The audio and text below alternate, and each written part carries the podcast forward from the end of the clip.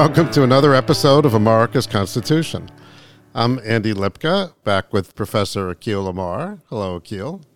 Hello, Andy. And Andy was giggling because I was uh, telling a joke just as he, he started to do his intro. Right. I decided to leave it in. Why not start with a laugh? Um, it's a, and for our audience's benefit, it harkens back to uh, a show that we both uh, love and which Akhil was the uh, legal consultant to, The West Wing, uh, where uh, President Bartlett has to record his Saturday morning address and takes him till Sunday morning practically because he has so many takes, and he, he refers to himself as One Take Bartlett. And uh, that's a running joke that we have on the podcast, which actually Between is us, done. Yes, which we've actually, now shared it, with you. Yeah, it is actually done in one take. It's just that we uh, then have the editing pen that's applied. So and uh, thank you for that, Andy. Yes. So here we are. Um, Our so, audience definitely thanks you for editing editing me down. Uh, yeah, I think that's true. There are a, yes. a, few, a few ums that get taken out that would probably irritate our audience. So last week, we actually this week, we had a special episode because the term ended at the Supreme Court with a bang, an earthquake, whatever you want to call it, and a number of very important decisions, which no surprise because we knew they were coming, and uh, they had to come eventually, so they came at the end, which also is, is no surprise. And we didn't want to keep you waiting, so we started taking up the uh, the decisions, and we did so through the lens of what we've been saying all year. Because, as I said, we knew the cases were coming. We analyzed them as they went along. We made certain comments, predictions, commented on the oral argument, so forth. And then we went back and reviewed them, and in, in doing so, some things came to light.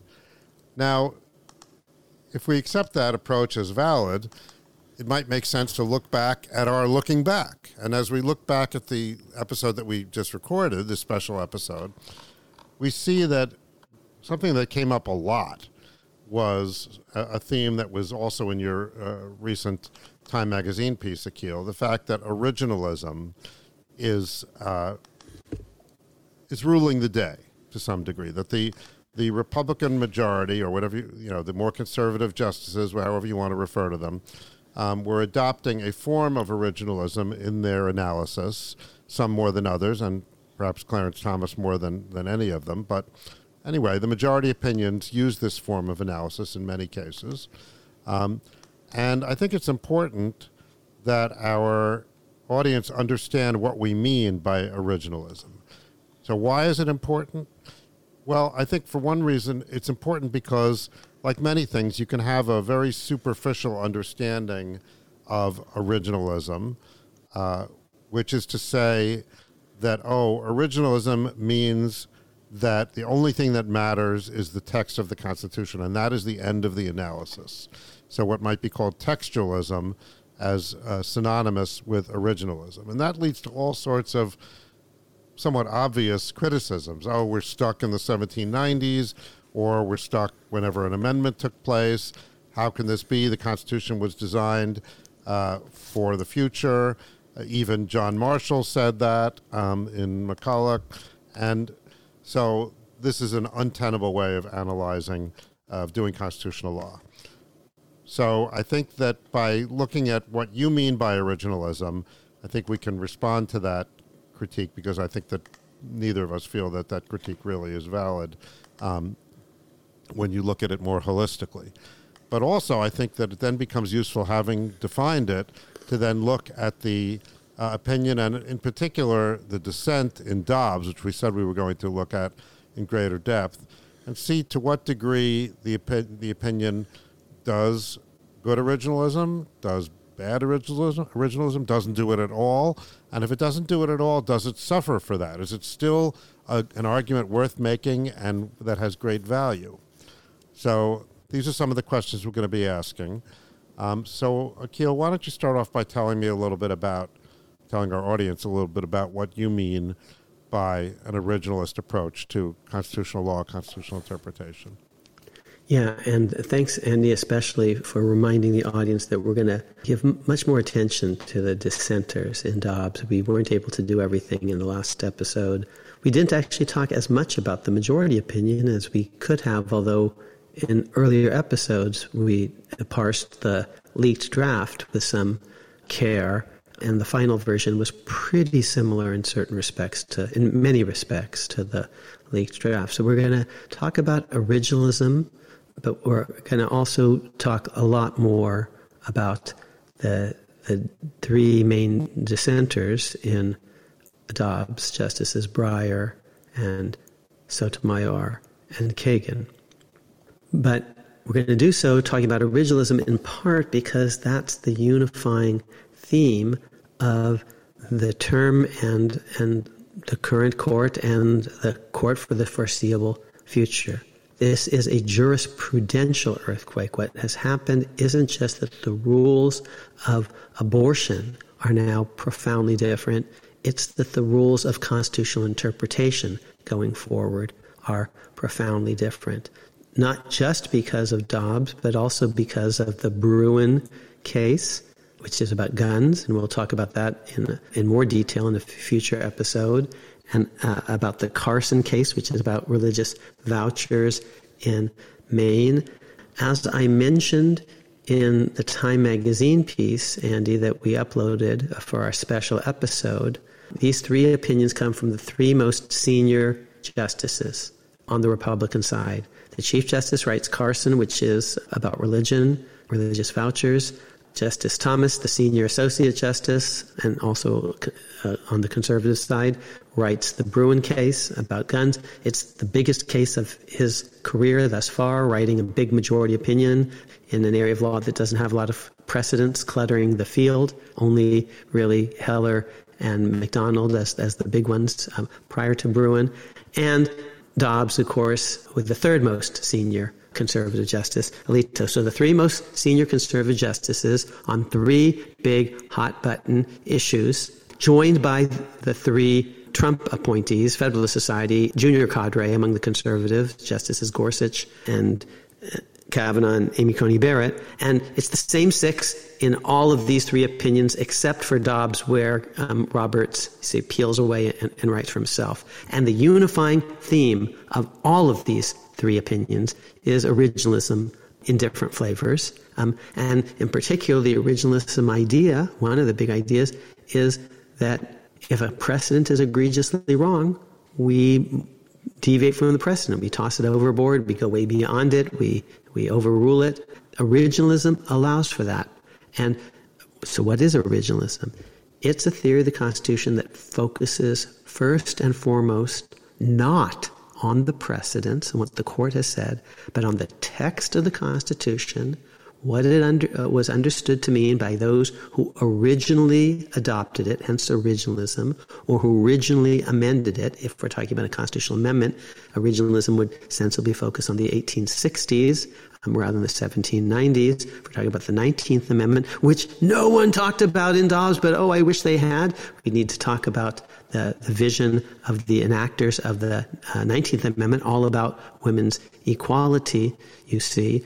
But originalism starts with the text of the Constitution, pays particular attention to, gives particular weight to its enacting context, to what the people who framed and especially ratified it thought they were doing and didn't think they were doing. It, of course, pays attention to the structure of the Constitution as a whole, because the people adopted the Constitution initially as a whole. And since you mentioned John Marshall, I can't um, resist saying that his famous sentence in McCulloch versus Maryland, we must never forget his constitutional expounding, was not actually an argument for evolution. He doesn't believe in the living Constitution. He doesn't believe in evolution. Charles Darwin hasn't written The Origin of, of Species yet in eighteen nineteen. I don't even know if The Voyage of the Beagle has yet uh, occurred. John Marshall thinks the animals entered the ark two by two. He's not an evolution guy. What he is is a holist. He says, in effect, when we must never forget, it's the Constitution we are expounding, a document as a whole, not a word, not a clause, not a sentence, but the whole thing. And and some originalists, who in my view are, are not the best originalists, sometimes forget that. You have to understand the thing holistically. But my short answer, Andy, in a nutshell, I know I already think I never give short answers, is originalism focuses especially on the text, history, and structure of the Constitution itself as distinct from just what makes practical policy sense today if, you, if you're a kind of a policy wonk balancer in the Breyer uh, pragmatic tradition, or as opposed to what the precedents say if you're a principled precedent person, as Justice Elena Kagan envisions herself. So it's it's as distinct from the, um, the pragmatists and as distinct from the precedentialists. One final point. We are focusing on Dobbs. But I already have mentioned Bruen and Carson, and, and we'll talk more about those cases in the episodes to come. We also have to think about what originalism is not, because sometimes it's easier to see what something is by seeing, you know, what's its opposite. Roe versus Wade, for reasons I'm going to explain in just a minute, you know, it doesn't remotely look like originalism, and it was overruled, okay? But it wasn't the only case that was overruled.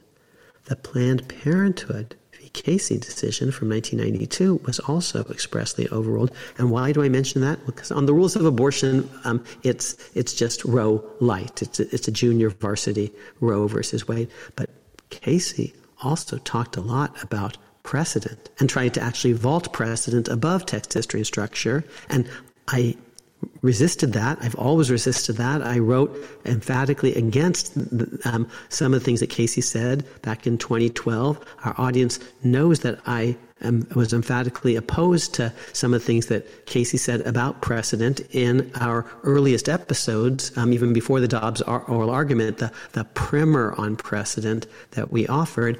And now that Casey has been overruled, as well as Roe, you see, the court is repudiating a certain vision that the precedents trump the text, history, and structure. They're saying, actually, no, they don't. Where a case is egregiously wrong, a precedent as a matter of text, history, and structure, originalists privilege text, history, and structure over the precedent. And so we're not just overruling Roe, which doesn't even talk about the Constitution's text, you know, um, in any detail. We're also overruling Casey, which follows Roe um, on abortion law, but also says a whole bunch of things in effect about constitutional method that we, the Dobbs court, don't agree with. We, the Dobbs court, don't follow Casey in privileging precedent over text, history, and structure. We, as originalists, privilege text, history, and structure over precedent, at least if we believe that the precedent is egregiously wrong. So when you say text, hist- history, and structure, so text is reasonably self-explanatory as a term. Um, so we have the text of the Constitution and the text of the amendments. Um, structure, I assume you're referring to the structure of the of the various articles and amendments of the Constitution. So it's still, in a, in a, it's still text in a way. Um, it's That's text one version of structure, like Article one, Article two, Article mm-hmm. three, separation of powers, um, federalism. You can say it's implicit in the document architecture as a whole. Other folks talk more about the institutions created by the text, and and and uh, and um, so they also would talk about federalism or checks and balances or separation of powers. But a certain kind of textual version of a structuralist insight would be three separate articles for three separate branches: Article one, two, and three. Let's look at the architecture of the text itself. Other kinds of structural arguments move a little bit away from that, but still focus on the institutions that are carefully created and defined and bounded by the Constitution itself, like the presidency, the Senate, the House, the judiciary, and so on. So structure of institutions, structure of the text itself, there's a little bit of fuzziness there sometimes. And then in terms of history, um, uh, do you mean the history that that lied be, that lay behind the adoption of the articles uh, and the amendments, or do you mean yes. history since the adoption of the Constitution? No, it, and, and we especially focus on enactment history, on the context of the adoption of the text, because everything that's ever happened is history, and we might want to distinguish, you know, traditionalism, which focuses on American history more generally, or a precedent-based apl- approach, which focuses on a certain kind of history, the history of the Supreme Court over time. No, um, originalists don't just, they sometimes, you know, are fellow travelers with traditionalists, and you can mix and match sometimes. Times, as Dobbs does. Dobbs talks about uh, tradition and even modern consensus, but pure originalism is the the enactment history of the Constitution and its amendments. You focus on the history closely adjacent to the adoption of a particular patch of text. Okay, so so all of these things, the text, history, and structure of the Constitution, then, they kind of terminate at the moment of ratification of the of the Constitution or of the amendment. Um, and yet, you've written a book called America's Unwritten Constitution, which would seem to go beyond this, in some, at least in some ways. And uh, and we've been, had long discussions about unenumerated rights that, that travel beyond the dates of, of ratification. Does that mean that you have an additional, that, that originalism is not the only thing that you do, or that originalism allows for these other modes of analysis as well? How do how do we get our, keep ourselves from always being rooted in a terminal seventeen ninety-one or a terminal, you know, amendment dated uh, analysis? So uh, I think originalism, well done, admits that there are other ways of thinking about the thing, but often, you know, certain self-conscious originalists play special. They start with text, history, and structure, and they often prioritize it in certain ways. And again, it'll be easier if I show you what it's not. But I'm very grateful, Andy, that you're reminding our audience that I wrote a whole book on America's Unwritten Constitution, because I, I believe that there are lots of things that aren't in the text itself. And the text itself tells me to take some of these things seriously. It tells me in the Ninth Amendment that there are rights beyond those that are enumerated, that is, textualized, itemized, listed. I think the, that's the, the, the Ninth Amendment. Let's just actually read it together, because if we start with the text, as I always would, you know, the text sometimes is telling me, you got to go beyond the text.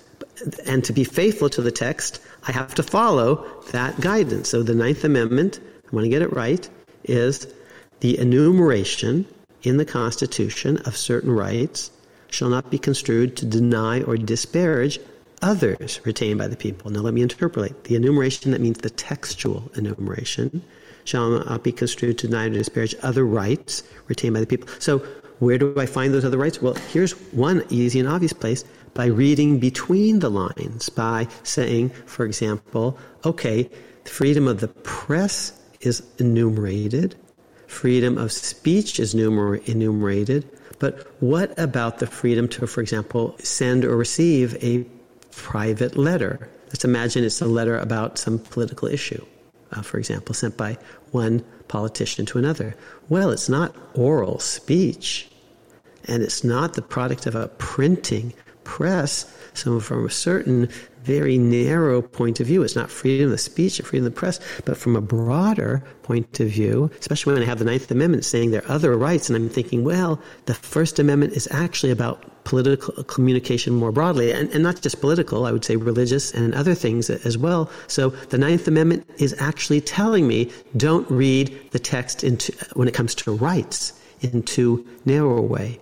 Now, it's not telling me It's telling me that there are more rights than are enumerated, but nevertheless, but the text itself is telling me I sometimes you have to go beyond the text. So what's the easiest way? You go beyond by reading between the lines, so to speak. Okay, but that's not the only way, and we've talked about other texts like the, the, the famous sentence of the fourteenth Amendment that no state shall make or enforce any law which shall abridge the privileges or immunities of citizens. That's their fundamental rights. It doesn't itemize them all. So where do I find them? Well, uh, the adjacent history of the fourteenth Amendment and our precedents and practices tell uh, me, um, and the text itself gestures in this direction, to pay attention to um, what actually citizens understand their rights to be by looking at actual practice of American governments day to day. So yes, I start with the written Constitution, but I often have to go beyond it. It, it talks about judicial power. Well, judicial power, part of judicial power is actually the power to uh, set and follow precedents of a certain sort. How much? What kind of precedent-based analysis would be consistent with a written Constitution? And what kind would actually start to displace and, and overwhelm and undermine the written Constitution? So what I write in America's Unwritten Constitution is, we are all textualists. We are all living constitutionalists of a certain sort. That's what I believed um, and still believe. But Now, it is true that in certain, canon, you know, of very prominent places, I almost used the word canonical, it was the wrong word to use, in certain prominent places, the court seems not to even begin, you know, with the Constitution's text. And that's why it's going to be easiest to see what originalism really is by also now showing you um, what it isn't. A, a, a prominent examples of legal performances, especially judicial performances, that aren't really uh, originalist at all. And let me start with Roe versus Wade. Here's a sentence that to me um, is a really problematic sentence.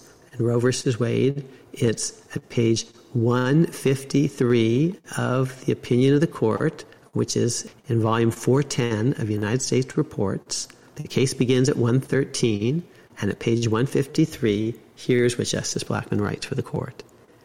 This right of privacy, whether it be founded in the fourteenth Amendment's concept of personal liberty and restrictions upon state action, as we feel it is, or as the district court determined in the Ninth Amendment's reservation of rights to the people, is broad enough to encompass a woman's decision whether or not to terminate her pregnancy. That's the key, the single most important sentence in Roe. That's where they actually say abortion is pr- protected. It's preceded with just a, what we lawyers call a string cite of, of cases with no analysis, just mentioning a whole bunch of cases.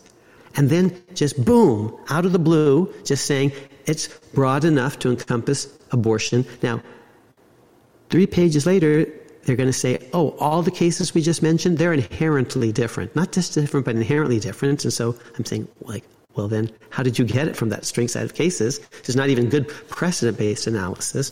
But what about starting with the text? The court is so uninterested in starting the text that they say, well, whether it's the fourteenth Amendment or the ninth Amendment, who cares? You know, whatever. That, but that's not the, the only problem with what they say. Because you could say, yeah, they're actually, Akhil, you yourself sometimes say, well, there's a certain result, and I could get it from A, or I could get it from B or C. It's actually such an easy and obvious thing that there, there are several pillars or sources. You know, we came up with different pillars for our um, anti-I S L um, idea in, in a previous um, episode. So fine. But it's it's not just that he says, well, you could get it from the Ninth Amendment or the fourteenth. And the ninth, by the way, is only about initially the federal government, so you'd have to figure out why that limits the state of Texas. But Blackmun isn't remotely interested even in that. He talks about the concept of personal liberty. Well, wow, that's pretty broad, because any law could implicate the concept of personal liberty. How about, you know, the the idea that you have personal liberty to carry a gun anywhere, anytime, you know, with no restrictions, any kind of gun you want, an Uzi, right? Is that personal liberty? Or the right to blow coke up your nose, or, or to gamble all day long with no restrictions whatsoever, or to swing your fists however you like, no matter who happens to be w- within swinging distance of, of your fist, if someone's jaw happens to be in your way, a concept of personal liberty, or the liberty to skin your cat, um, your pet cat, alive, or the liberty to be free from a vaccine mandate, or free from a requirement that you get insurance for your car, or you get a license for your car, or the personal liberty to be free from seatbelt laws or helmet laws. So, wow, that's pretty broad concept of personal liberty. And, and the Constitution's text, and here's the big point, doesn't quite say any of that. And we, the readers, wouldn't even know that if we're first semester law students, as I was when I first read the language I just quoted you, because Harry Blackmun and the Supreme Court, this is the damning fact, never even quote the language of the Constitution that they're supposed to be starting with. And if you look at that language, you will see that it doesn't actually really protect a concept of personal liberty at all as such. I'm going to read you the key language. It's from the fourteenth Amendment, and you're going to immediately see the problem, which is what I saw the first semester of law school, and I, I, and I thought I was just confused. No, Harry Blackmun is confused because he's not doing constitutional law at all, which starts with the text, even if you have to go beyond it. The fourteenth Amendment, key sentence that he's waving toward and doing nothing more than that, says, nor, quote, nor shall any state deprive any person of life, liberty, or property without due process of law. Now note, unquote, note, it doesn't say liberty any more than property, and it doesn't say that these are much less a concept of liberty, but fine, I mean, you can say that's implicit, liberty is, is a concept or something, but it can be restricted by fair procedures, by due process. The guarantee is not of the concept of personal liberty. It's a guarantee of fair courtroom procedures, what lawyers call procedural due process. It's not actually a guarantee that judges are going to look at every law that possibly implicates liberty and basically decide for themselves whether the legislature's reasons are good enough to restrict liberty, whether we're talking about a vaccine mandate or a tax law or a law limiting your liberty to belch smoke into the atmosphere or to carry whatever weapon you want, wherever you want, or to kill your cat um, in cruel ways. So Roe is what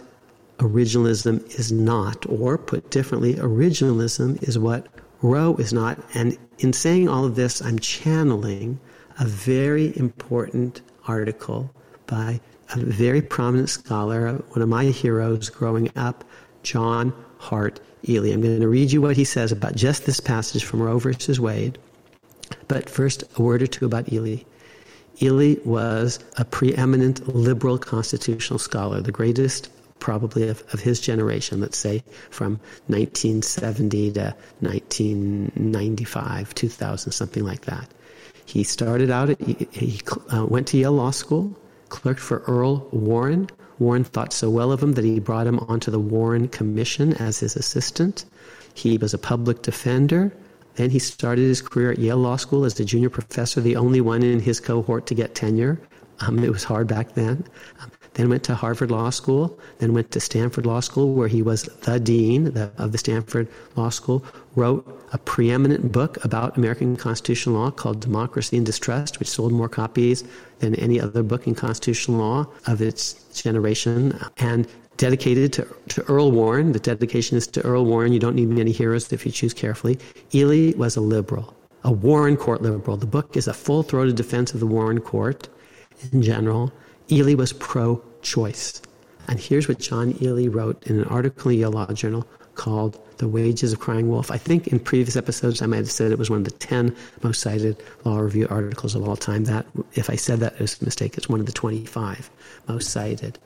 Here's, and he likes the policy result in Roe. I'm going to read you just a few sentences. Roe is, nevertheless, a very bad decision. It's bad because it is bad constitutional law, or rather because it is not constitutional law and gives almost no sense of an obligation to try to be. He's, he says, look, the constitu- constitutionalism, originalism isn't just sort of simple-minded, just, you know, looking at the text and thinking it decides everything. But here's what it is. Although the identification of a constitutional connection is only the beginning of analysis, it is a necessary beginning. You see, you have to start with something in the text. And it could be the structure of the text even as a whole. And you could say, well, that's what the concept of liberty is. But the concept... Actually, if you just quoted it, even if you're immediately moving beyond it, it would be blindingly clear to anyone that it's not actually the concept of liberty as such. It's life, liberty, and property protected by a promise of fair procedures. And if it's a liberty clause, oh, it's a property clause as well, and that means that Lochner maybe was perfectly okay, Lochner, you know, striking down all sorts of, of laws because the court thought that they just weren't justified by good enough reasons to intrude upon fat cat's right to run sweatshops, to pay sub-minimum wages and to demand ridiculous worker hours. And, and you could say, oh, that's the liberty of the sweatshop owner or his property and contract rights. And the court for fifty years did say stuff like that, but that got overturned in the nineteen thirties in the name of a certain kind of originalism, led by a liberal originalist named Hugo Black, who says, oh, the Constitution doesn't say that. So I've now told you, I hope, a little bit more about what originalism is and isn't. It's starting with the text, paying attention to its initial history. Often you have to go way beyond that. But at the end of the day, if a precedent you think just is egregiously misinterpreting the relevant constitutional clause or clauses or provisions, you've got to, you start with the text and you kind of end with the text, even though in between you do a lot of other stuff. So I think that uh, this is, we're going to see that this applies to our analysis of the dissent when we talk particularly about liberty. So before we leave your assessment of the that sentence in the fourteenth Amendment, you're saying that uh, this is uh, a guarantee of procedural due process, that uh, that life, liberty, and property, yes, you know, can't be uh, taken essentially by by the uh, state without procedural due process. Right. That's the word process is a kind of pretty clear signifier of of procedures, it, and its it, its opposite is substance. Correct. So where does then the doctrine of substantive due process come from? Does it come from that sentence at also?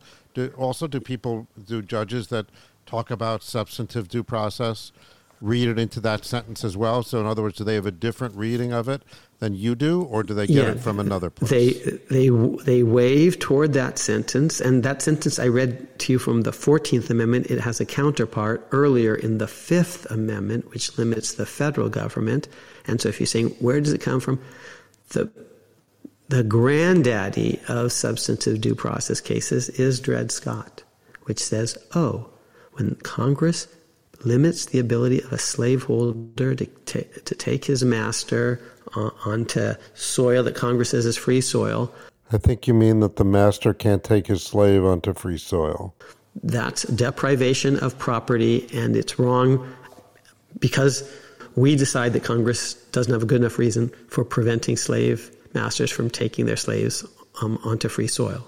And I think that was just preposterous. Lincoln calls that an astonisher in legal history. If Dred Scott is right about that, oh, it's invalidating not just congressional laws prohibiting slavery in certain areas, free soil laws, laws like the Missouri Compromise, laws like, um, which no member of James Monroe's cabinet thought was unconstitutional, even John C. Calhoun, laws like the Northwest Ordinance, which George Washington signed his name to as one of the first ten statutes. It's in invalidating the entire Republican Party platform of the eighteen fifties, is, which is pro- prohibit slavery in the territories, fr- free soil. That's what they believed in. And it's actually saying every state that prohibits slavery on its soil, that every free soil state, Massachusetts says, don't bring slaves here. Connecticut, don't bring slaves here. Taney was actually saying, oh, they're violating due process. Now, maybe technically the federal Constitution doesn't prevent that because before the Civil War it doesn't limit state governments but only the federal government. It's saying, oh, England, which is a free soil jurisdiction, saying if you bring a slave to England, you will lose, your, you will forfeit your property in, in that slave. That's Somerset's case. Taney's saying, oh, that's unconstitutional. That's a violation of due process. Not unconstitutional because the U S Constitution doesn't apply to Britain, but but the land that gave us due process, because this language comes from Magna Carta and and, and later British enactments. So Taney just made that up. He so just, really, what he's and, saying and Lincoln there, calls, right? But before we leave it, I mean, let's let's try and figure out what he, you know, because this you're this is this goes beyond Dred Scott. Um, you know, the concept of substantive due process. So I think it's important that we understand it, whether or not we agree with.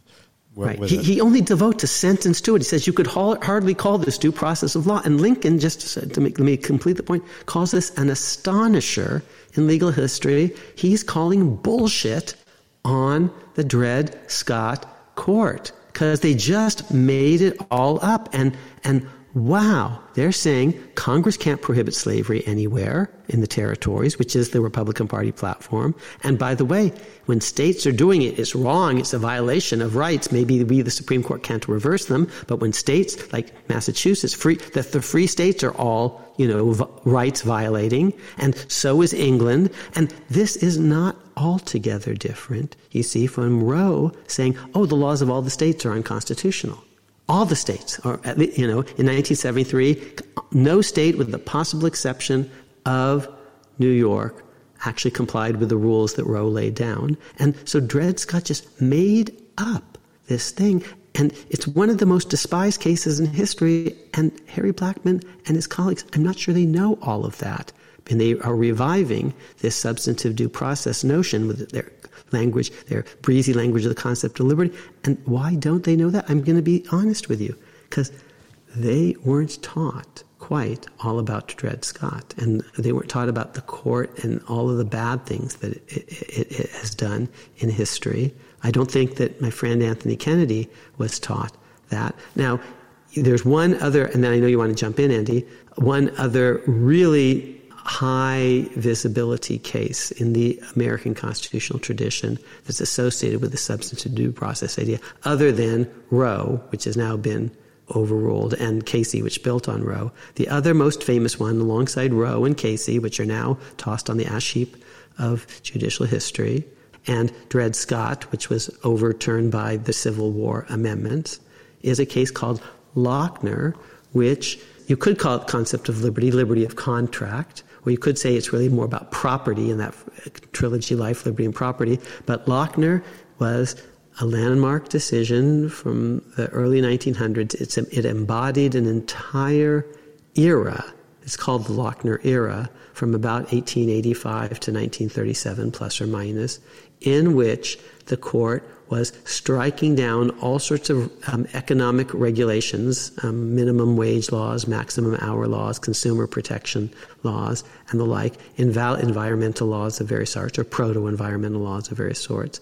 The Supreme Court was invalidating all of these things, saying, well, they infringe on liberty or they infringe on property without a good enough reason, and we, the court, decide what's a good reason. So Lochner was repudiated early in, in Franklin Roosevelt's second term. A, a new blood came on the court and struck that down.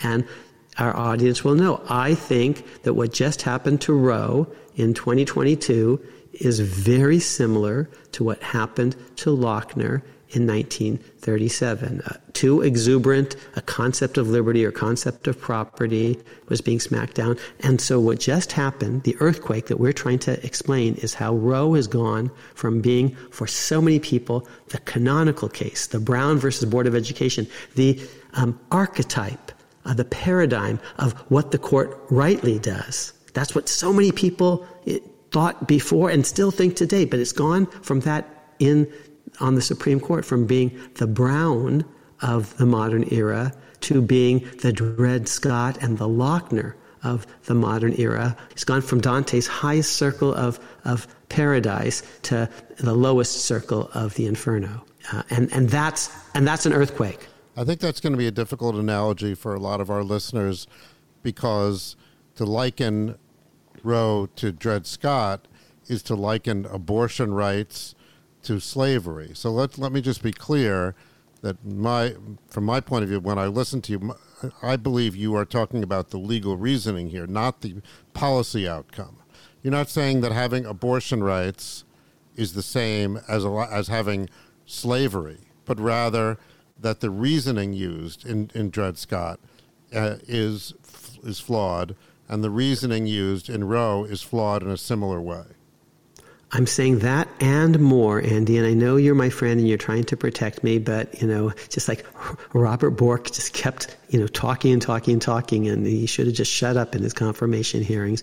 But here's why Roe and abortion are so hard, because each side thinks it is the rightful heir, H E I R, the descendant of Abraham Lincoln. Here's what we on the pro-choice side believe, and I'm pro-choice, that we especially want to value and champion women's liberty and equality, and these are Reconstruction values. They're actually anti-slavery values. Slavery was a restriction on liberty and equality. Half of the slaves were female. And male slavery paradigmatically took the form of working people in the in the fields, until the, often cruelly. But female slavery often actually was very gendered. It used females, slaves' reproductive capacities against them. Females were treated as sexual playthings. They were raped. They were made to be breeders against their will and wet nurses against their will. They were literally forced, for the master's um, enjoyment and profit, to go through, pun intended, forced labor.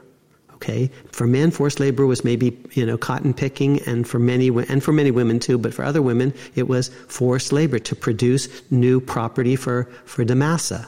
Okay, so we think many of us who are pro-choice, we're actually on Lincoln's side of this. This is reproductive rights are about the emancipation, the liberation of women, and we think the thirteenth Amendment is relevant to all of that.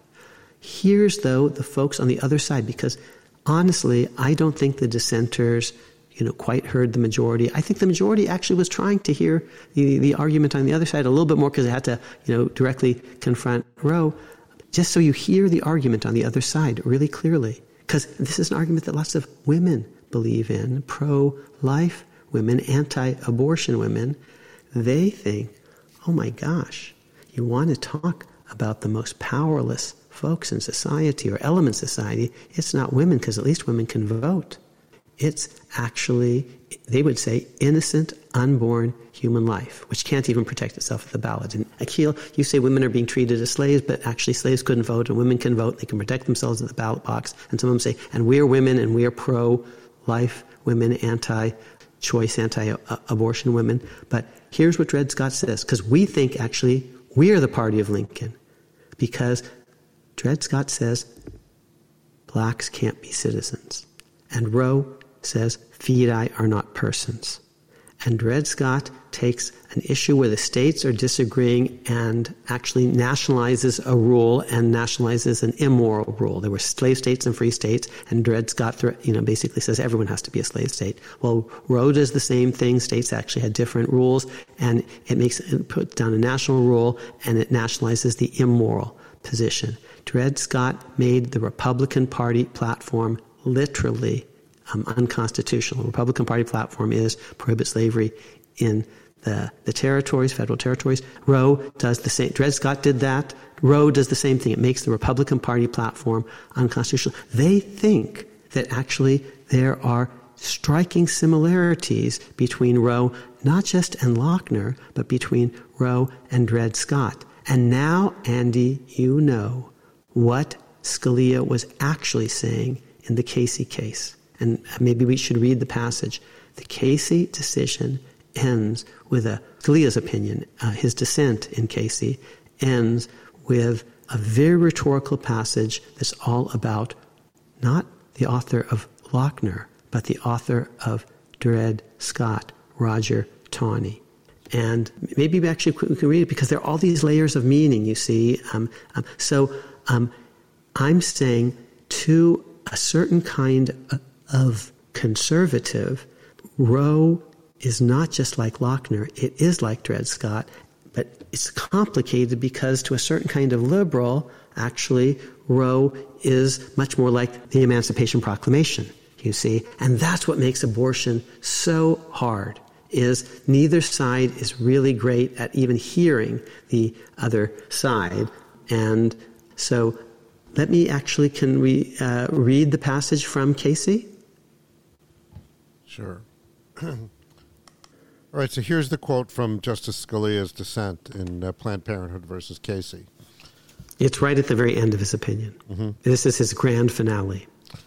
There comes vividly to mind a portrait by Emanuel Leitzer that hangs in the Harvard Law School. Roger Brooke Taney painted in eighteen fifty-nine, the eighty-second year of his life, the twenty-fourth of his chief justiceship, the second after his opinion in Dred Scott. He is all in black, sitting in a shadowed red armchair, left hand resting upon a pad of paper in his lap, right hand hanging limply, almost lifelessly, beside the inner arm of the chair. He sits facing the viewer and staring straight out. There seems to be on his face and in his deep-set eyes an expression of profound sadness and disillusionment. Perhaps he always looked that way, even when dwelling upon the happiest of thoughts. But those of us who know how the luster of his great chief justiceship came to be eclipsed by Dred Scott cannot help believing that he had that case, its already apparent consequences for the court and its soon-to-be played-out consequences for the nation, burning on his mind. I expect that two years earlier, he too had thought himself, quote, calling the contending sides of national controversy to end their national division by accepting a common mandate rooted in the Constitution, unquote. And then he ends the dissent saying, we should get out of this area where we have no right to be and where we do neither ourselves nor the country any good by remaining. So the quote is a quote, this about uh, calling the contending sides to, of the national controversy to end their division by accepting a common mandate rooted in the Constitution. That's, of course, the plurality opinion that he's mocking for its grandiosity, its pomposity, its vision of judicial supremacy. Here's, for example, an earlier passage. We talked about how this is how Scalia ends, but earlier in his opinion, he has this line, "The imperial judiciary, capital I, capital J, lives." So, um, and uh, so he's responding here directly and personally. There are layers of meaning in this. This is about Harvard Law School, okay? And it's about Roger Taney. Here's one key fact that you see the audience needs to understand, to understand all the layers of meaning here. Roger Taney was Catholic. So is Antonin Scalia. So actually, you know, we're all the members of the majority in, in Dobbs.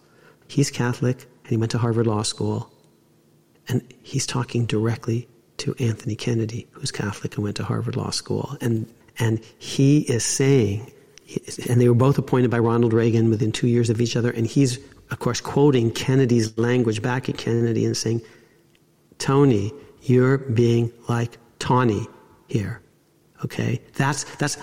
It's, of course, it's it's addressed to all of us as as well. But but Scalia was a gifted rhetorician, even though I don't think he was actually as gifted an originalist because he didn't know enough history. More about that later today and in future episodes. Abortion is hard because each side not only has moral arguments on its side and a, and a vision. And, and Andy, you, you keep reminding our audience, and I'm grateful that you do, that I'm personally pro-choice, but it's, it's hard not just because um, it, it implicates each of us very personally and deeply our vision of, of the meaning of, of life, um, but also because as Americans, we are all, I believe, children of Lincoln. And see, originalists understand that, that there is a, a kind of national narrative here that we have to pay attention to, um, but both sides actually, each side thinks it's the true child uh, of Lincoln. One, because of women's liberty and equality and the need for their full emancipation.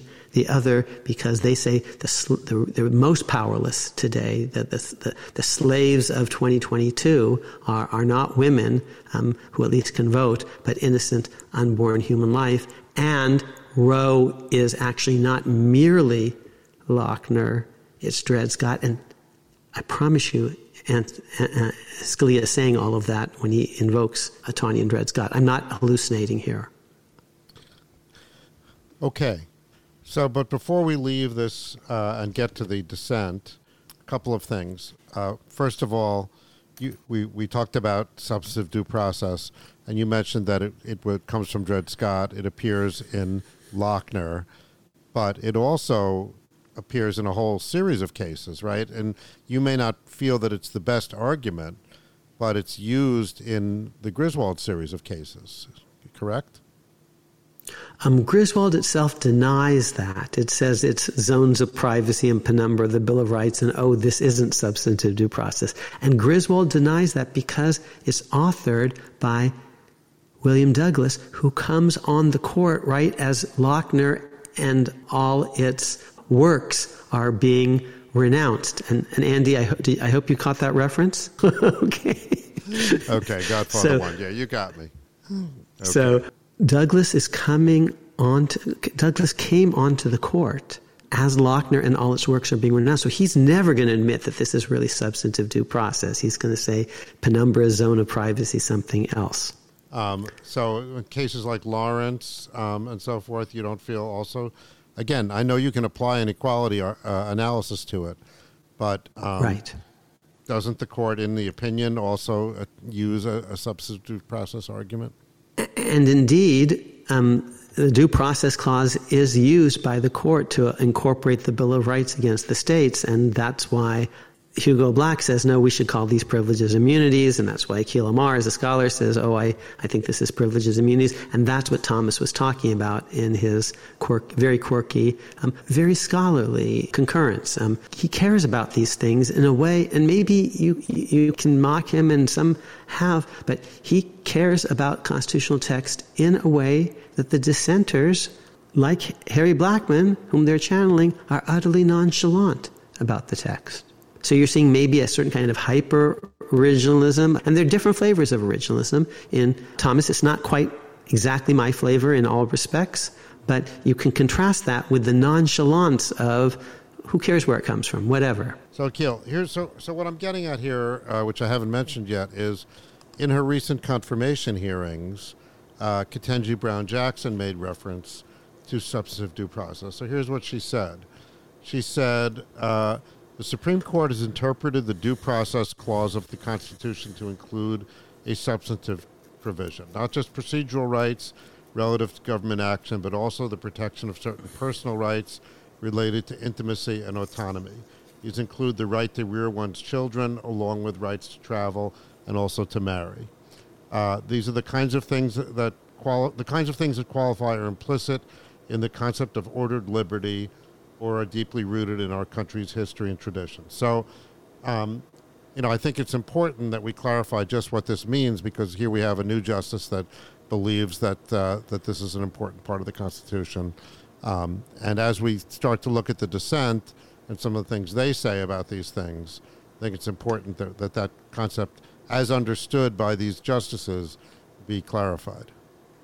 Right. So note what she didn't say. She didn't start with, this is what the Constitution says. She didn't quote the text of the Constitution the way I did. She starts with what the Supreme Court has said, and then she had a whole bunch of other things, including quotes like ordered liberty, that are just quotes from Supreme Court case law, and that's because she's a good lower court judge. And as a lower court judge, you actually follow the vertical precedent of the Supreme Court, and that's what you're... And she was a good law student, and that's what you're often tested on in a common law class, unless it's my common law class, in which case you actually need to know the text of the Constitution as well as the case law. And she actually, I'm sure, you know, passed the bar with flying colors, and I've never taken the bar. I'm telling my audience now, you know, a year and a half into this podcast, uh, I'm just a law professor. But I'm sure, she, you know, and when you take the bar, you're tested on the Supreme Court's doctrine, the, the various formulations. So she's showing herself to be an outstanding lower federal court judge who knows what the Supreme Court has said about all these things. What I'm saying is, and it, this is our last, you know, our previous episode, the special episode, you know, I actually explained in The Hill um, and um, in my Senate testimony for Kavanaugh that the job of a Supreme Court justice is different. And I explained that to our audience in our primer precedent, that vertical precedent, uh, if you're a, low, a judge on an inferior court, operates very differently than if you're on the Supreme Court. So whether she's going to keep being a doctrinalist, a precedent person, a la Kagan, when she's on the now that she's on the Supreme Court, or whether she's going to actually develop more of an interest in and aptitude for originalism, for looking directly to the text of the Constitution, Martin Luther-like, that remains to be seen. Almost everyone comes to the court as a precedent person, because that's what they do day in and day out as judges on lower federal courts. And to become an originalist, you either have to do a lot of reading on your own of primary sources, and a la Hugo Black, like Clarence Thomas, or you actually have to, at the very least, read a lot of constitutional scholarship by originalists, and and Black did that, although there was much less of it back then, and, and, and Thomas does that as well. Um, because it's probably unrealistic to expect that the justices are going to be able to do all this deep originalist research into not just the text, but the, the broader context of each and every provision on their own. It's it's going to be a very rare individual who does that. But, but Thomas has spent many years actually doing a lot of reading, and it's why he's more quirky than the others, because he's actually a more committed originalist. Of, and again, originalism comes in different flavors, and his flavor isn't in all respects exactly the same as mine. Right, but if she's accurately reflecting Supreme Court precedent, then there are members of the Supreme Court then that would agree with her that this is what that clause in the fourteenth Amendment and in the Fifth Amendment that you mentioned says. So when we begin to analyze the dissent, we have to keep in mind that your interpretation of that sentence in the fourteenth Amendment is not that of the justices on the Supreme Court, correct? Well, those three, and right. t- just to remind you, they were in dissent. And just to remind you, Ketanji Brown Jackson is testifying before. Actually, it's clear that that's the side that lost. I just want to explain. The reason I'm saying I'm bringing this up is that, you know, you, when you talked about this last time, you just said, well, it just says, you know, due process, and you ignored the fact that the justices have interpreted this as meaning as having substantive due process meaning. Um, so right. that, but what, what, what I am telling you is, Dobbs is a really important case, not just on abortion, but on method more generally, and on the concept of substantive due right. process in particular beyond abortion. And Dobbs expresses great skepticism of substantive due process as a broad and robust concept, except insofar as it protects rights that are either deeply rooted in tradition or very strongly backed by modern consensus as determined by state counting. And that is not the version of substantive due process that we saw in Dred Scott or Lochner, or maybe even some of the cases that then nominee uh, Jackson was alluding to. Dobbs is a statement not just about abortion, but about unenumerated rights analysis more generally, and it privileges the Glucksberg approach, which doesn't repudiate the very concept of substantive unenumerated rights, but has a framework for identifying them that pays a lot of attention to tradition and current state consensus. And we have to, um, and then where and, is that in the Constitution? I would say that's in the Privileges or Immunities Clause of the, the fourteenth Amendment. Amendment. And, and and in that, I'm with Justice Thomas, and I would say it's in the Ninth Amendment mm-hmm. as well. Yes. Okay, so now we've done some review of of this question of substantive due process, because it's important, because that's really, to the extent, I think, that you were saying, well, where does Roe find these rights? I think if it finds it anywhere, that's where it finds it.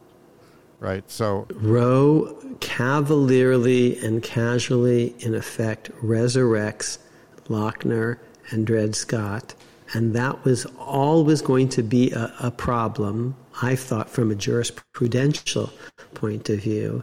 Now, you know, that's a very schoolmarmish uh, idea. Just um, um, I don't, Roe would have um, survived had it not, had its technical flaws not been connected to a huge set of issues that millions, tens of millions of Americans care passionately about on, on both sides, but tens of millions of people caring passionately about positions that are utterly antithetical to what Roe laid down. But Roe, just by way of reminder, invalidated the laws of almost all the states.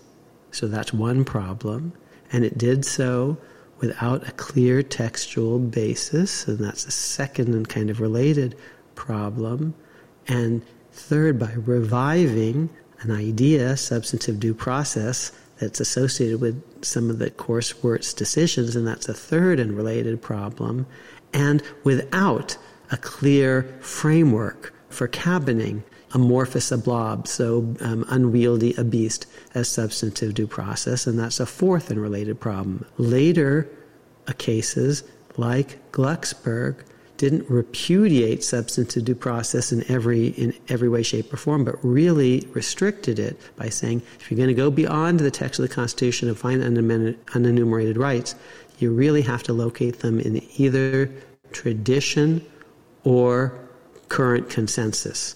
And to repeat, Roe did not have current consensus on its side, and neither do the dissenters today quite have current consensus on, on their side. They'd, they'd like you to think that the only problem is that they don't have lots of support from eighteen sixty-eight, but the real problem is they also don't have overwhelming support in America today. And if they did have, you know, clear national consensus support in America today, their party, my party, the Democratic Party, should have been able to pass a law immediately, in effect codifying some of the basic elements of, of Roe versus Wade. And um, we control the House, we control the Senate, we control the presidency, and yet we're not even able to quite do that because there's um, we control them just by a little bit because lots of people on the other side voted against the Democrats on this issue, you see, and because even some of the folks on the Democratic side aren't quite on board on this issue. Um, we're overwhelmingly a pro-choice party, but not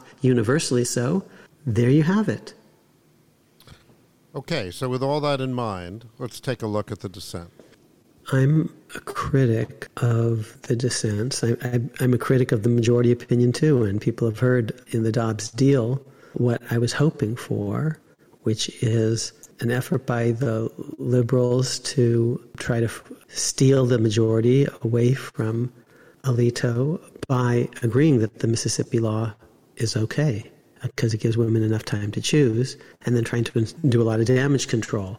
Uh, right to travel, no laws should ever be allowed to, to spring back into existence that were adopted before women had the right to vote, an emphasis on women's equality, a discussion of the Geduldig case. We, people can go back and listen to the Dobbs deal to hear, you know, my uh, suggestions, not really uh, emphasizing precedent, precedent, precedent, liberty, liberty, liberty, substantive due process, substantive due process, substantive due process, but emphasizing women's equality rooted in the text of the Constitution. I wanted the liberals to try to play an originalist game against an originalist game.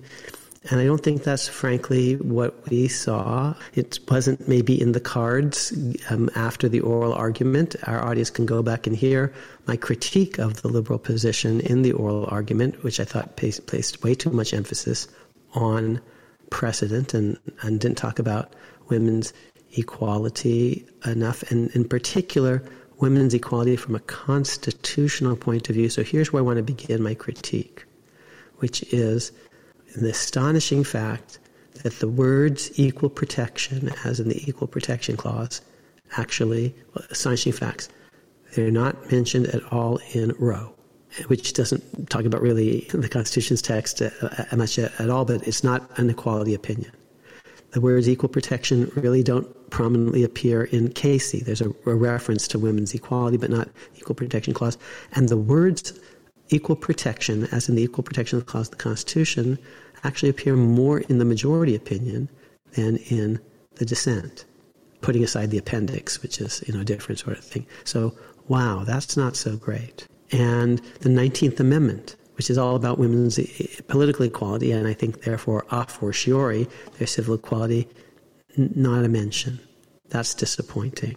And you can say, well, Akhil, you actually don't think it's quite the Equal Protection Clause. You tend to emphasize the idea of equal citizenship and birth equality in the first sentence. Fine, but there's no discussion of that either in the dissent. What is there? A discussion of mainly this phrase, the concept of liberty, which is just a throwback to Roe and has the same problems of being substantive due process and not paying attention to the fact that it says process.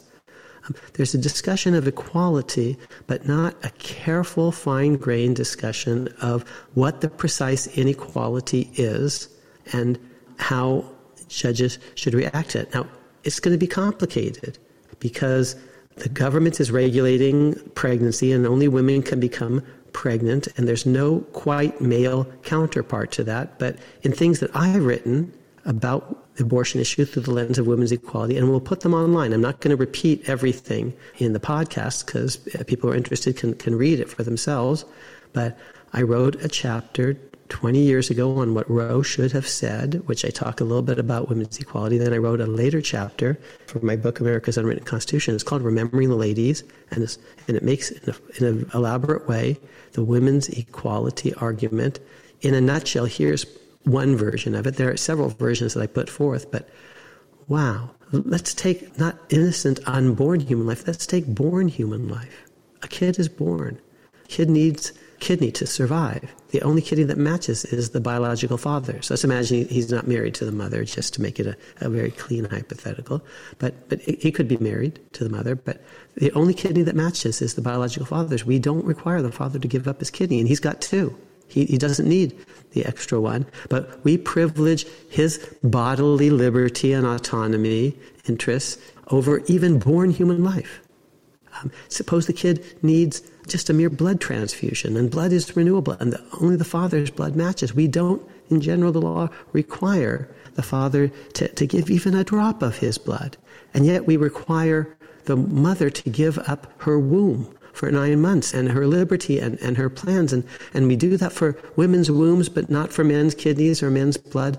Now, I would go further than that, by the way, Akhil, because childbirth is dangerous from a health point of view. Pregnancy and childbirth are far more risky to the life of the mother than blood transfusion. Forced labor, there you have it. Now, it's tricky for a whole bunch of reasons. That argument is not knocked down, but they don't come close to even discussing on any of this, and that frustrates me because I'm making originalist arguments rooted in women's equality, and I start. I would start with the citizenship clause of the fourteenth Amendment that doesn't say race, and it's about everyone born a citizen, born a full and equal citizen, born equal, and then it's elaborated and it's reinforced by the Equal Protection Clause, which which protects this not just for citizens but for persons more generally, including aliens. And then we talk about the nineteenth Amendment, which is all about women's political equality and how are you going to be able to serve, to vote equally and to vote equally in, because I think a woman's place is in the House and the Senate. You see, that's women's nineteenth Amendment, and the, and the White House, political equality, and how is that going to happen if they're having babies that they didn't really want to to, to, to have? So so I'd start with things that actually are in the Constitution, the fourteenth Amendment's first sentence, and equal protection, and the nineteenth Amendment, and the broader structural vision of women's equal political, uh, political and civil equality underlying all of that. I'd tell that story. That's an originalist story. It's not told. I, I, I bring in the thirteenth Amendment and the forced labor idea that you just alluded to, Andy. Now, it's not a knockdown argument. And, and not only I would, I have done this in previous works that we're going to put online. Here's why it's it's complicated, because there's nothing quite exactly like pregnancy. People can say, oh, well, pregnancy is different than a kidney for this reason. It's different than blood for that reason. And, and by the way, there's the case called Geduldig, that says actually laws that discriminate on the basis of pregnancy are not laws that discriminate on the basis of, of male-female gender. They distinguish between pregnant persons and non-pregnant persons, and non-pregnant persons includes women as well as men. And, and our po- audience knows that I think that's silly, because only women can become pregnant, and it's true, not all women are pregnant, but let's imagine a law that, that restricts women who are under eight feet tall. Well, there may be a few women who are over eight feet tall, so that law doesn't discriminate against all women, but only women under eight feet tall. But of course that's a law that discriminates against women if they're all women on one side, only women on one side. So Geduldig needs to be, a, but it's a case on the other side. What does the court say? The court says, well, You know, um, um, it, it actually mentions Geduldig, the majority, and it says it's clear precedent that mere pregnancy, you know, is uh, laws that discriminate on the basis of pregnancy are not laws that discriminate on the basis of sex. What do they say? That argument that pregnancy laws are sex discriminatory laws is squarely foreclosed by our precedents. That's page ten. But my friends, if you are going to overrule Roe and overrule Casey and overrule other settled precedents, then it's fair game for the originalists, in the name of originalism, for the originalists on the other side to say, let's rethink Geduldig. Geduldig is egregious. It's not just wrong, it's egregiously wrong. Now, I'm not saying that every law that disadvantages a pregnant person is unconstitutional. I'm saying it's a sex discriminatory law that actually triggers heightened scrutiny, can only be upheld if it meets has an exceedingly persuasive justification. That's the language of Ruth Bader Ginsburg in the V M I case. And none of that in the dissent. And the nineteenth Amendment isn't in the dissent, and they don't take Geduldig on, and I wish they had. But the equality argument isn't knocked down, because I, I would have to actually, you know, um, you have to deal with Geduldig, and you have to deal with the fact that there's not something that's, it's hard to do a pure equality analysis when there are real biological differences between men and women, because men don't become pregnant. And it's further complicated because I'm not sure Uh, you need some fancy footwork to explain why inequality analysis draws the line at twenty-four weeks of, of pregnancy, you know, not before, not after, or maybe fifteen, but we need to explain that. Uh, inequality analysis would need to deal with the fact that there are many pro-life uh, women, um, anti-choice women, maybe more anti-choice women than um, anti-choice men. You'd have to, in effect, deal with Amy Coney Barrett, who's a woman on the other side, as a kind of a symbol and emblem of of all of that in out there in society. So, so it's it's complicated in various ways, this uh, equality analysis. The forced labor thing, well, what if you actually um, want to have an abortion at week twenty-nine or thirty? We're going to force you to carry through the pregnancy rather than to end it. Why? Because even Roe doesn't give you a right to terminate pregnancy at will, willy-nilly, for any reason at week twenty-nine. It might, if in order to save your own life, perhaps, or or to save your own health. There are complexities. I'm aware of some of these complexities. All I'm saying is, I was disappointed by what the majority, by what the um, dissenters actually did emphasize, just liberty, liberty, liberty, press and press and press and due process, due pro- substance to due process, substance to due process, and not equality, equality, equality. So let's let's talk about where where they emphasize, what they emphasize, and where they emphasize it in the decision.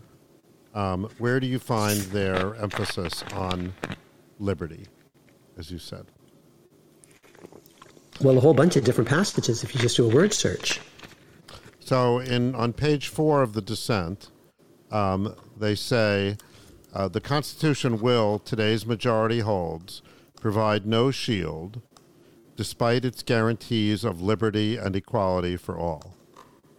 Right, but it doesn't quite, as I said, guarantee liberty in this full-throated way, because they don't believe, for example, it guarantees the liberty to carry any gun, anywhere, anytime, anyhow, or to be free from vaccine mandates, or be free from um, Obamacare mandates, or gambling laws, or, or, or, or drug laws, or, you know, just all sorts of stuff. Well, they don't address that, but they do say that the right to terminate a pregnancy arose straight out of the right to purchase and use contraception on page four. Um, And I would say, wow, there are some... Uh, Roe itself said, and I'm quoting it, those situations are inherently different.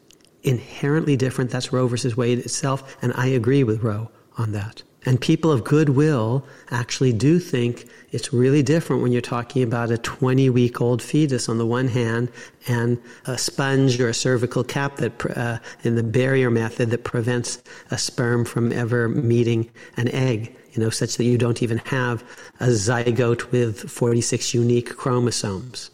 You know, you have a sperm, millions of them that could meet with different eggs and form millions of different humanoids.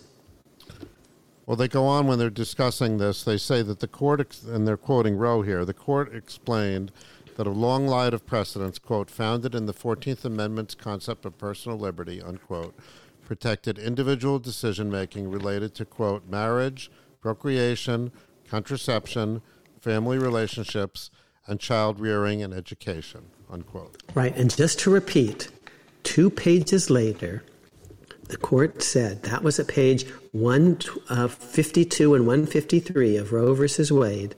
And then just uh, a couple of pages later, I'll tell you exactly how many, at page one fifty-nine, okay, so six pages later, the situation is therefore inherently different from marital intimacy or bedroom possession of obscene material or marriage or procreation or education with which Eisenstadt and Griswold, Stanley, Loving, Skinner, and Pierce and Meyer were respectively concerned.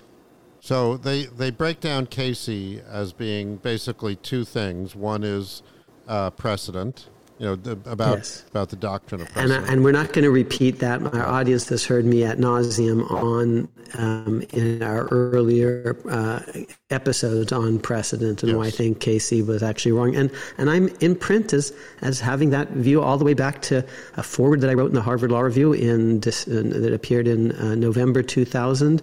And my chapter called Precedent's Proper Place in my America's Unwritten Constitution book from twenty twelve. I could be wrong on all of these things, of course, but these are principled positions that I've staked out about how constitutional law is properly done over many years. And just to repeat, what Casey said about precedent was itself unprecedented. And which is why I was so annoyed when these memes were out there, you know, saying we've never done this before, we've never done this before, blah, blah, blah. That's not true. Yes, so they separated out here, these arguments. And so here they say that they're actually going to talk about precedent later. And then on page nine, they say the key thing now is the substantive aspect of the court's considered conclusion that the essential holding of Roe versus Wade should be retained and once again reaffirmed. That's from Casey. Mm-hmm. Central to that conclusion, now this is the dissent, central to that conclusion was a full-throated restatement of a woman's right to choose. Like Roe, Casey grounded that right in the fourteenth Amendment guarantee of liberty. Mm-hmm. That guarantee encompasses realms of conduct not specifically referenced in the Constitution. That's just like Ketanji Brown Jackson, because the subject of that sentence is the court, the court, the court, and not the Constitution, the Constitution, the Constitution. The court rooted it in, but if, if it's actually rooted in, show me where actually the Constitution says that. Otherwise, you're just telling me, oh, it's not just Harry Blackman, whom Vic clerked for. It's Anthony Kennedy, whom I adore. It's David Souter, whom I adore. It's um, Sandra Day O'Connor, with whom I, I've worked. I know her a little bit less well than I know the, the other two, but, but you know, I have great respect for, for her.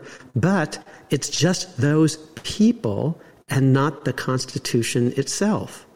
Well, here's what they say. They they, they don't quite say it, but they, they they are trying to dance around the Constitution at least. So it says that guarantee encompasses realms of conduct not specifically referenced in the Constitution. Marriage is mentioned nowhere in that document.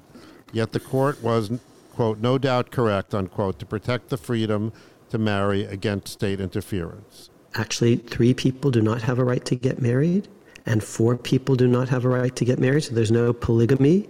There's no polyamory. There's no polyandry. Um, there's not a right of adult cousins to get married in, in most jurisdictions, a, a, adult incest um, uh, or adult siblings in any jurisdiction, e- even uh, when they're past the age of consent. It's not quite true that there's this full-throated right to marry in any and all circumstances. That right to marry is, in fact, constrained by a kind of Glucksberg analysis of state counting. And in addition, some of those uh, marriage cases were, in fact, about equality rights above and beyond just pure marriage rights, interracial equality and same-sex marriage equality, which is about sexual orientation equality, sex equality, and race equality. And we've talked about all those in previous episodes, so I'm not going to go over all that, you know, in, in, in detail yet again. So you're saying then that marriage, although there are certain aspects of marriage that are that are certain kinds grant, of marriage granted protection right. by virtue of equality. So you can't, yes. you know, say, well, you can't marry because of your race, yeah. or you. Yes, or, if there's a white person, and if you say, uh, let's call her Mary, you know, and you say, well, a white a man named Guy can marry Mary, but a black fellow named Guy can't marry. Well, that's actually race discrimination between the two guys, you know, uh, capital G U I. So you can't do that. Brown versus Board of Education. Now, um, when it comes to same-sex marriage, if Patrick is allowed to marry Mary, but not Patricia, well, now you're actually discriminating between Patrick and Patricia, and that's sex discrimination. And if uh, heterosexuals are allowed to, to marry each other, but not same-sex p- persons, now you're actually discriminating against certain people because they're in a, born gay. Those are my views. You, you don't have to agree with them, but you see why. That's why I think equality is a really important concept in the in the whole equation that they're missing when they just say liberty, liberty, liberty, and especially because marriage in particular is liberty traditionally is kind of negative liberty, what the government can't do to you, not what it must do for you, like, you know, give you a license to have certain, you know, privileges, uh, um, tax privileges and other things. The great privilege of, of actually maybe paying higher taxes as a married couple, the so-called marriage penalty. Liberty is traditionally understood as negative liberty, so liberty is not the best way and the, uh, to think about Loving versus Virginia, interracial marriage, and Obergefell. It's one aspect, but those were easier cases um, as equality cases than they were as liberty cases. Loving was easier, as, a, as at least on the counting method, because lots and lots of states actually recognized interracial marriage.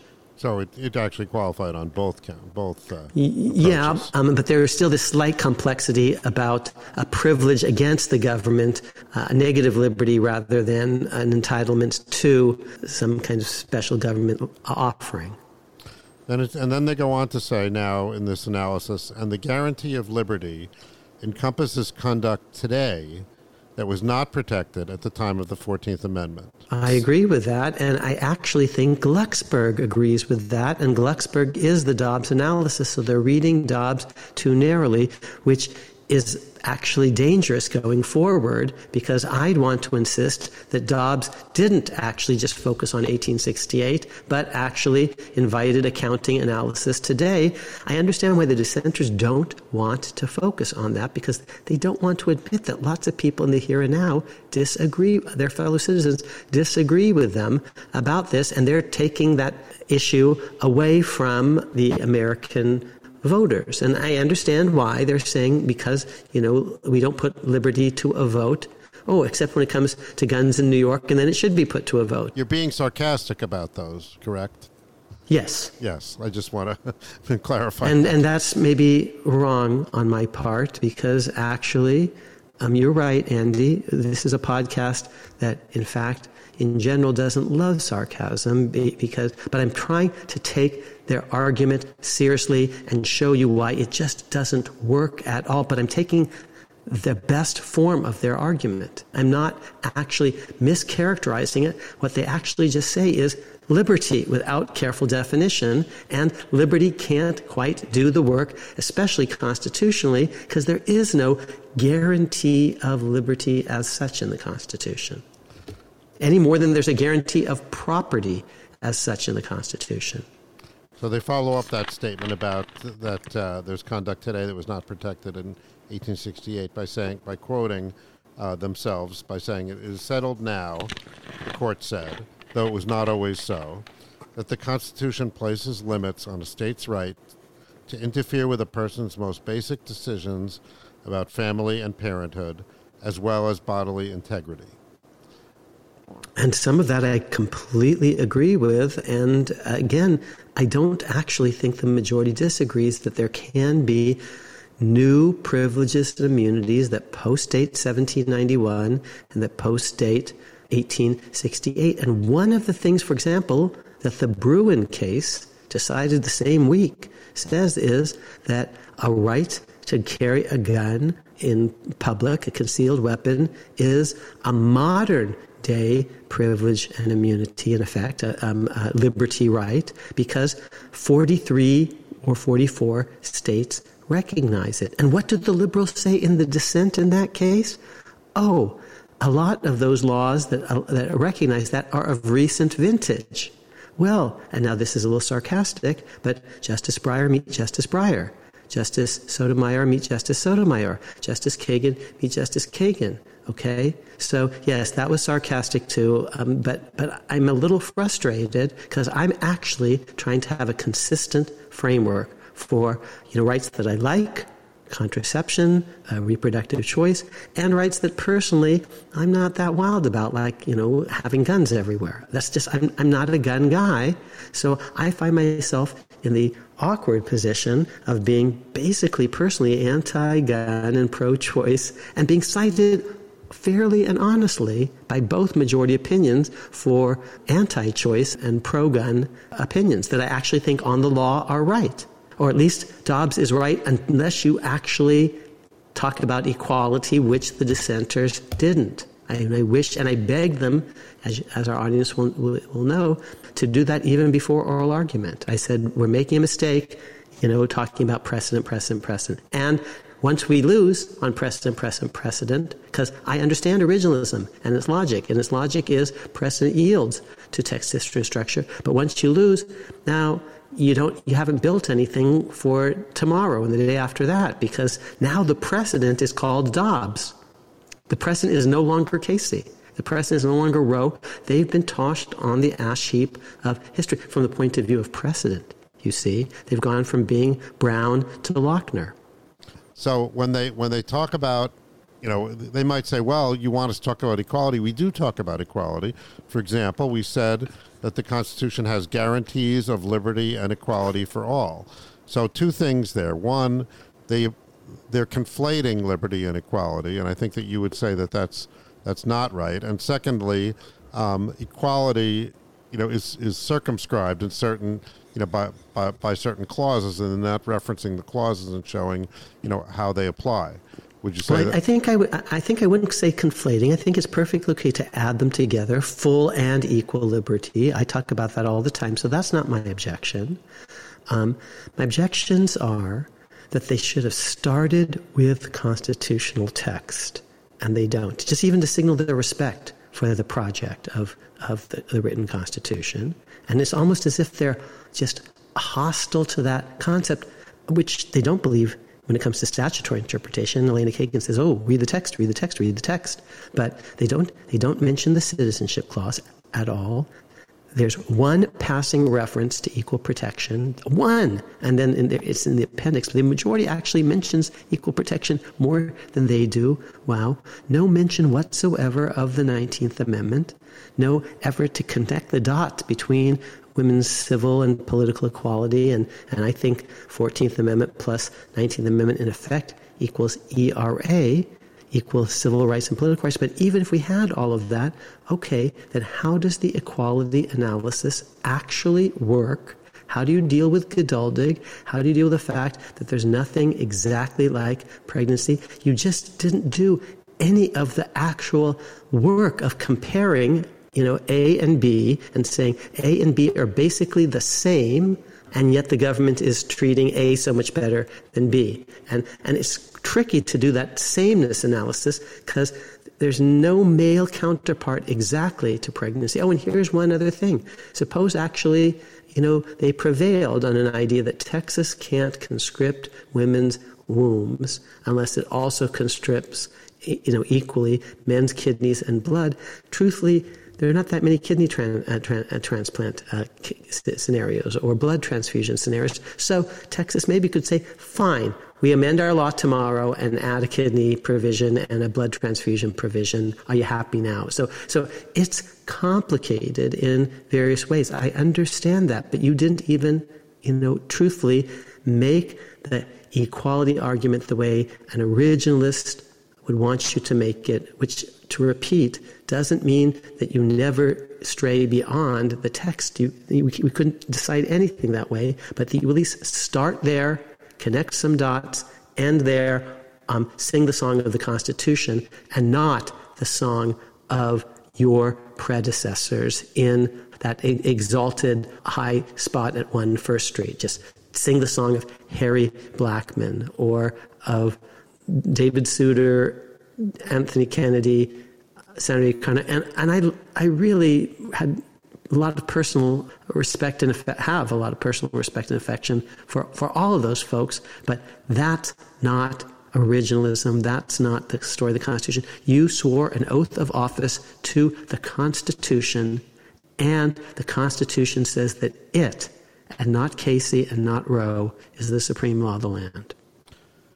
So when they wind up their analysis before moving on to their criticism of uh, Glucksberg and so forth, they uh, they say the majority would allow states to ban abortion from conception onward because it does not think forced childbirth at all implicates a woman's rights to equality and freedom. Today's court, that is, does not think that there is anything of constitutional significance attached to a woman's control of her body and the path of her life.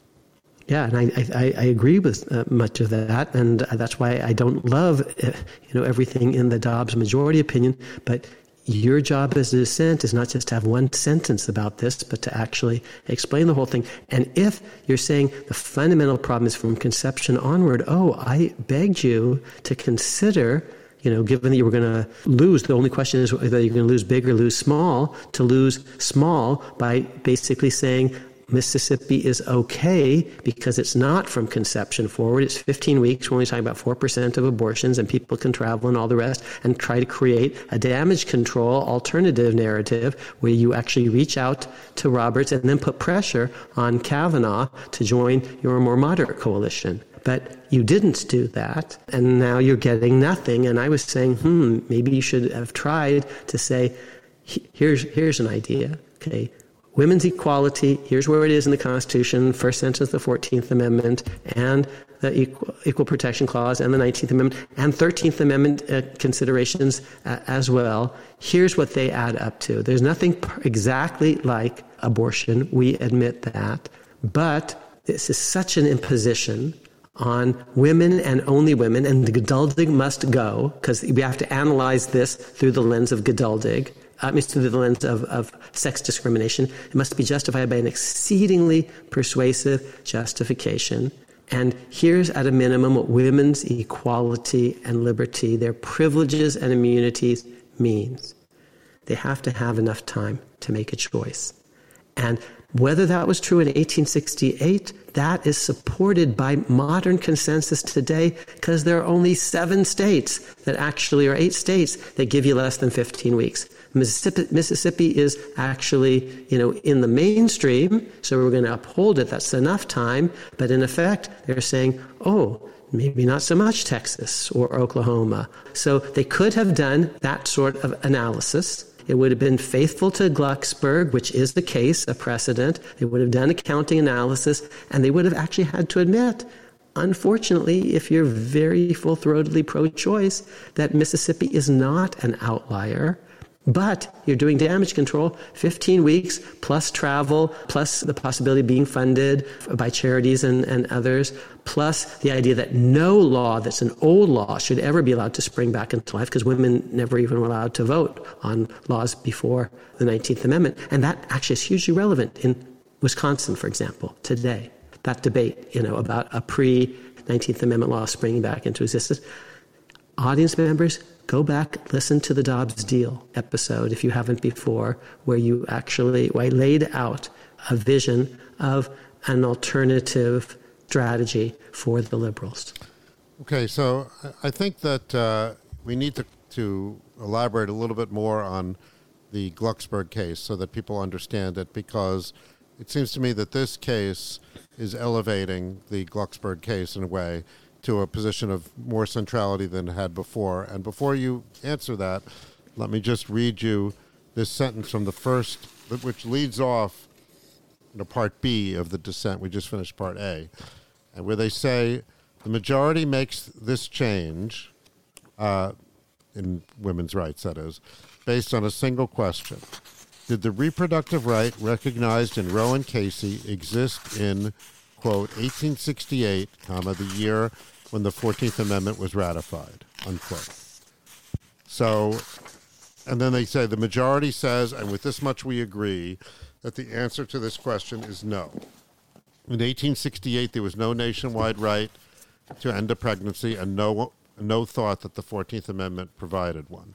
Okay, so the, I read that as saying they're that they're making a claim that the analysis by the majority ends when you discuss with eighteen sixty-eight. Right. Is that what Glucksberg says? So, in general, this is true of all Supreme Court opinions.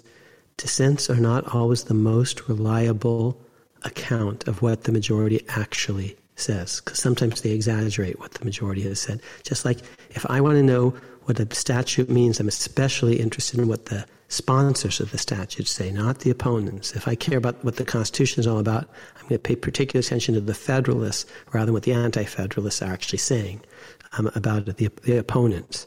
So I've already told the audience that the majority opinion, Dobbs, explicitly talks explicitly about Griswold as involving an outlier statute. That's an outlier statute, circa nineteen sixty-five. It cites a brief from nineteen sixty-five talking about that. And, and I mentioned that, of course, in the in previous episodes and episodes before that. Glucksberg is not merely about eighteen sixty-eight. I discuss Glucksberg in some detail in the chapter that I wrote about unenumerated rights. We put it up before. It appeared in the Yale Law Journal in a chapter on unenumerated rights, chapter three of my book, America's Unwritten Constitution. So here's what I write in that book and in that chapter. After setting forth the facts of the case, this was about assisted suicide, a claim of a right of assisted suicide, a right to die, so to speak, Uh, the Glucksberg Court launched its analysis as follows. We begin, as we do in all due process cases, by examining our nation's history, legal traditions, and practices. In almost every state, indeed, in almost every Western democracy, it is a crime to assist suicide. That's the present moment, you see. The state's assisted suicide bans are not innovations, so they're starting with the present and then going backwards. Rather, they are long-standing expressions of the state's commitment to the protection and preservation of all human life. Indeed, and then they, they go on. So, so they actually started with a present-day counting. I, I'm telling you, it's very rhetorically and emotionally convenient to think that the, the only problem is just that women weren't around to defend the vision that you think is right in eighteen sixty-eight because they weren't allowed to vote, or in seventeen ninety-one. No, my friends on the left, the problem is that we are losing today among a lot of Americans in a lot of states where, in case you missed it, women vote. And women often vote more pro-life, anti-choice. And if you don't diagnose the situation correctly, you're, you know, going to have um, a, a wrong prescription.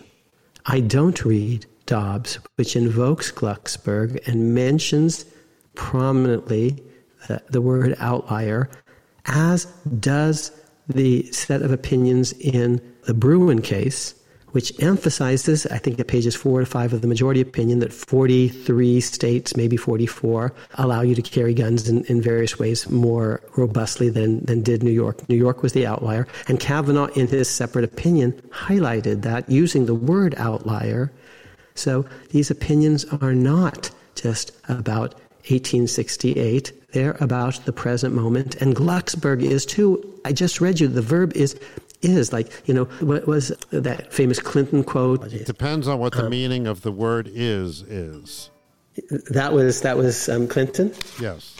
Yes. And the, the passage in Glucksberg, um, just to repeat, in almost every state, it is a crime to assist a suicide. Okay? They're, they're not talking about eighteen sixty-eight. They're not talking about seventeen ninety-one. They're talking about the moment of decision. And that was a case from nineteen ninety-seven. And they're, they're talking about what the state practice is in nineteen ninety-seven. It's important, then, that they're relying on Glucksberg in the sense that it does not restrict the analysis to eighteen sixty-eight or seventeen ninety-one. And so the... Because a lot of the rhetoric out there in the press has been that, again, this fossilization of American law. Um, which is which is why, my friends, you know, we're trying to actually, Andy slows me down, but we're trying to offer a very serious and careful account. If we've mischaracterized Glucksberg, uh, we'd love to hear from you, fellow podcasters or or, or just audience members, um, citizens or experts out there. But I think Glucksberg says what I just read, and the majority does talk about state practice today. The fundamental problem, as I've mentioned, you know, umpteen times, is Roe versus Wade invalidated the extant laws of either forty-nine or fifty states.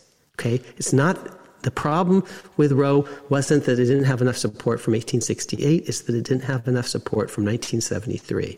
And the problem with the dissent is it doesn't have enough support in twenty twenty-two. But it would like you to ignore that. It sort of glosses over that. And. Uh Of course, the uh, the beauty of your equality argument, if you were able to carry the day with it, is that that's not a timed argument because equality is an enumerated right within the Constitution, or at least enumerated value within the Constitution, as opposed to... It is. Now, it, even that, it can be a little complicated because I might actually be interested in what people think in the here and now about whether a certain law is or isn't equal. For example, sex segregation of bathrooms or of sports teams. It's treating males and females differently, but do they actually, but is it actually unequal? Well, that might depend on what males and females actually think about thing, whether they actually think it's demeaning them or exalting the other folks. And that might change over time. Andy knows that I've told him offline just jokingly that, you know, and it only took me twenty-five years to figure that out, this out, that um, when I thought my spouse and I were just having a conversation and she thought it was an argument, oh, if she thinks it's an argument, it's an argument. If either side thinks it's an argument, oh, it's an argument. That, that's a pro tip for those of you out there. It, it took me a long time to figure this out.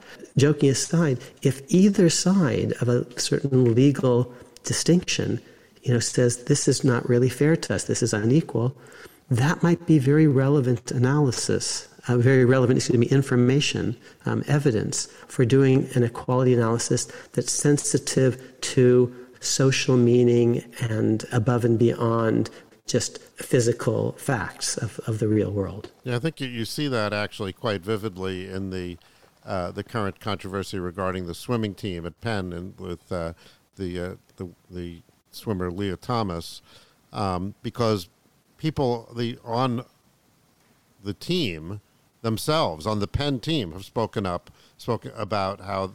You know, they're either they're happy or they're not happy about it, mostly not happy, I think, about the situation. And that seems to many readers to be relevant.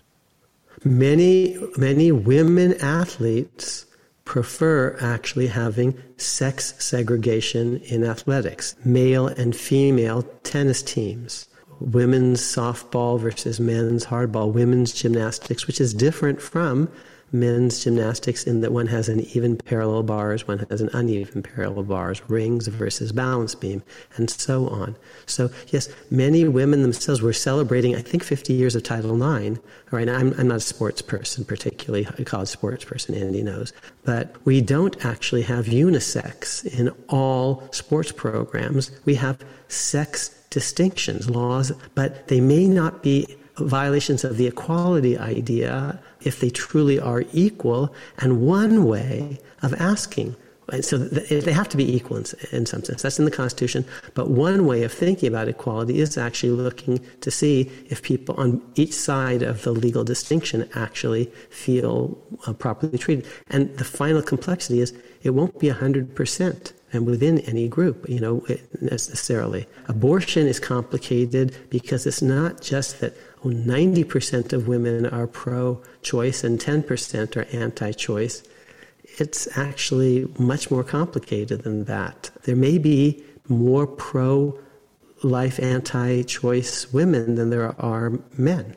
I'm not um, sure that according that's to these some the right polls. Question as to, but but. Uh, But anyway, I mean, most of the polls, I think, are around two-thirds of women are pro-choice, which is, seems, you know, well, it, again, low. And it depends on how you, yeah. you ask the yes, question. Our friend Ed Whalen, who's been on the podcast, just sent us some poll data that looked very different than the ones that national liberal media are reporting. So um, it's complicated.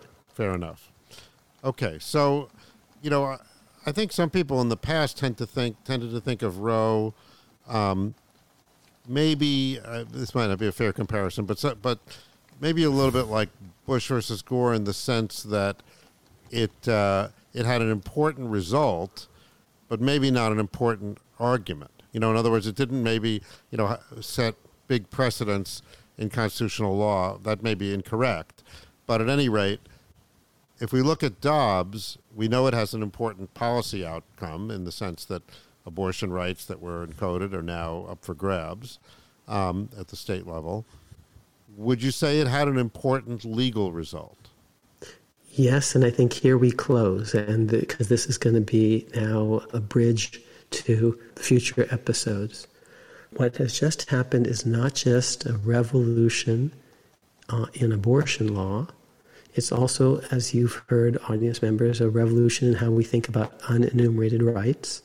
It's also the part of a larger methodological revolution away from precedent-focused analysis or just interest balancing toward originalism, um, and there are various flavors of originalism, and we haven't talked in great detail about some of the other cases. We've just alluded to the, the gun case, but we again need to take it very seriously. It's, that it's a very ambitious, self-styled originalist opinion by an ambitious, self-styled and originalist, originalist, Clarence Thomas. So it's a jurisprudential revolution.